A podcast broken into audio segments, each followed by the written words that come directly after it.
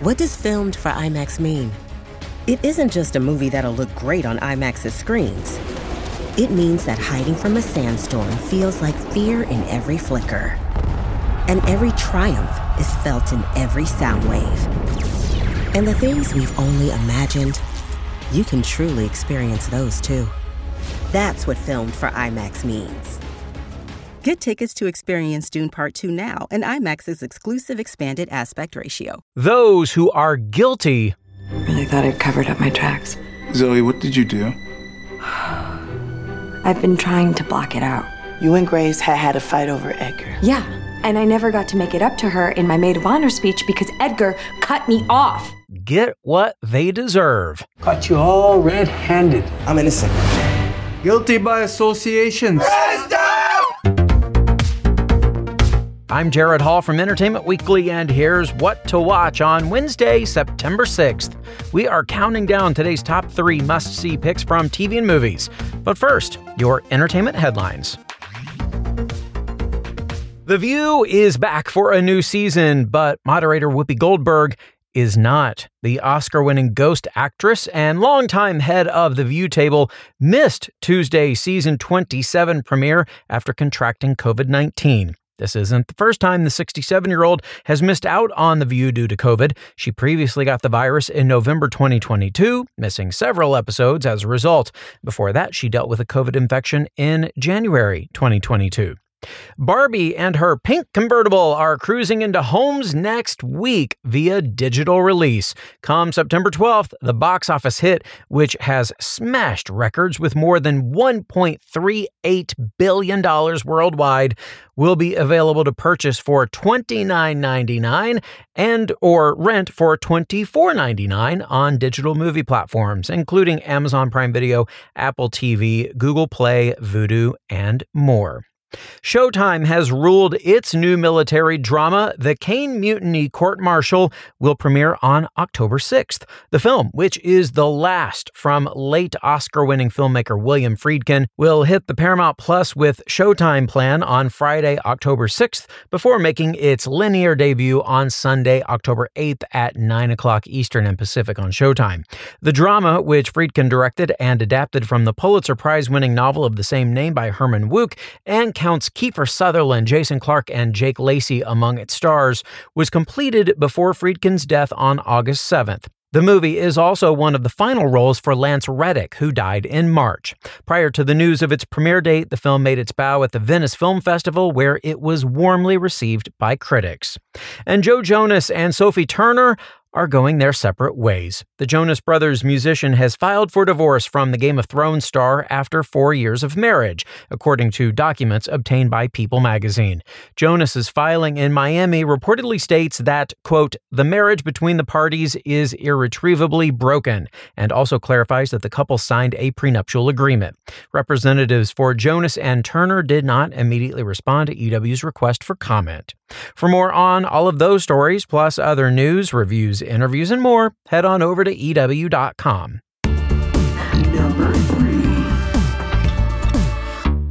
Back on the road we go for today's number three pick, the new episode of Reservation Dogs. Last week, we saw Cheese and the uncles go on an eventful fishing trip where the masculine ego was put to the test. Well, now this week, an old friend comes to visit Rita. Their arrival is unexpected and brings on some new challenges that Rita was unprepared to face. Take a listen to what's to come for the rest of the season.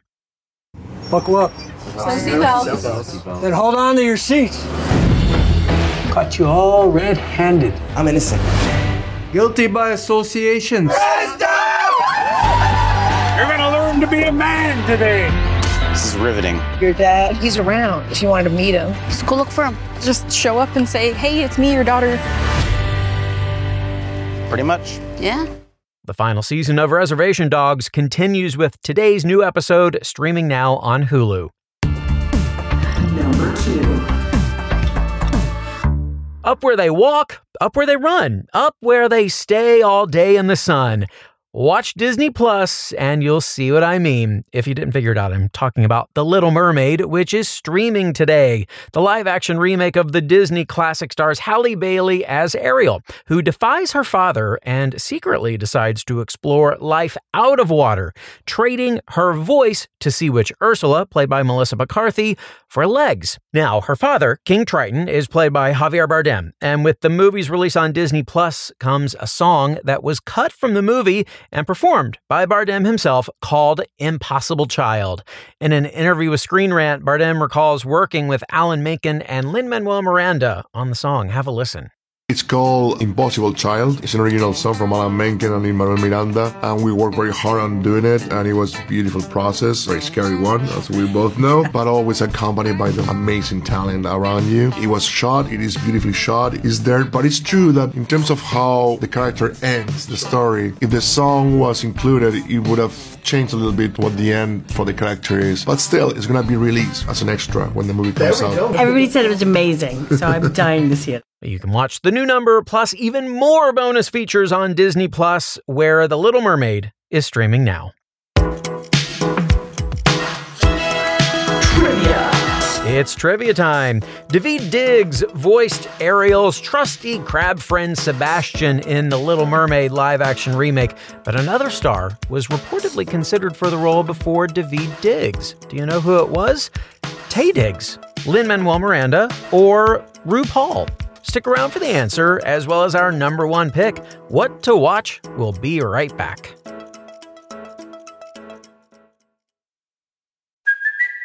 It's Kaley Cuoco for Priceline. Ready to go to your happy place for a happy price? Well, why didn't you say so? Just download the Priceline app right now and save up to 60% on hotels. So, whether it's Cousin Kevin's Kazoo concert in Kansas City, go Kevin, or Becky's Bachelorette Bash in Bermuda, you never have to miss a trip ever again. So, download the Priceline app today. Your savings are waiting.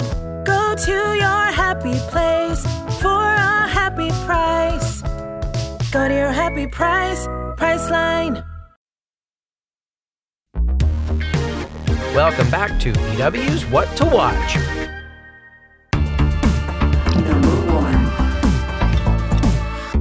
After the after party is where we're headed for today's number one pick, the season finale of The After Party. Now, there are still missing pieces in the mystery behind Edgar's murder, but Zoe and her mother are finally picking up the pieces and putting together what really happened that fateful night. And the results may be more dramatic than an 80 soap opera. Here's a sneak peek of Zoe and the detectives having one last chat. Did you figure out who did it? Because I feel terrible. I didn't want you to talk to my parents, and then they were hiding this whole crazy affair. Um, we just need you to tell us what you were doing during the after party last night. I Really thought I'd covered up my tracks. Zoe, what did you do? I've been trying to block it out. You and Grace had had a fight over Edgar. Yeah, and I never got to make it up to her in my maid of honor speech because Edgar cut me off. And then I, I just want to say, it was an accident. I didn't want him to die. No, no, no, no. Oh my god, come on. No one cared about him anyway. You are being very casual about this. I don't know. The whole thing felt like this campy horror film or something. And a campy horror film is what we're about to see on the season finale of The After Party, streaming now on Apple TV Plus.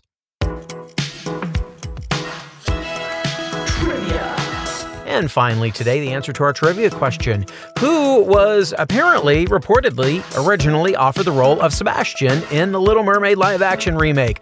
Taye Diggs, Lin Manuel Miranda, or RuPaul? You can just sashay away if you didn't get this one. The answer is RuPaul. On his podcast, the Drag Race host claimed he was offered the role but refused to voice the character with its Caribbean accent. And that is it for our show today. We will have more news and must see picks for you tomorrow. So be sure to follow or subscribe to What to Watch so you don't miss our daily recommendations, more of which can be found at EW.com. I'm executive editor Gerrad Hall. You can find us on Twitter at EW and at Gerrad Hall. Thanks for listening and have a great day. This episode of What to Watch was written by Calie Schepp and EW staff, edited by Samee Junio, produced by Ashley Boucher, and hosted and produced by Gerrad Hall. One, two, one.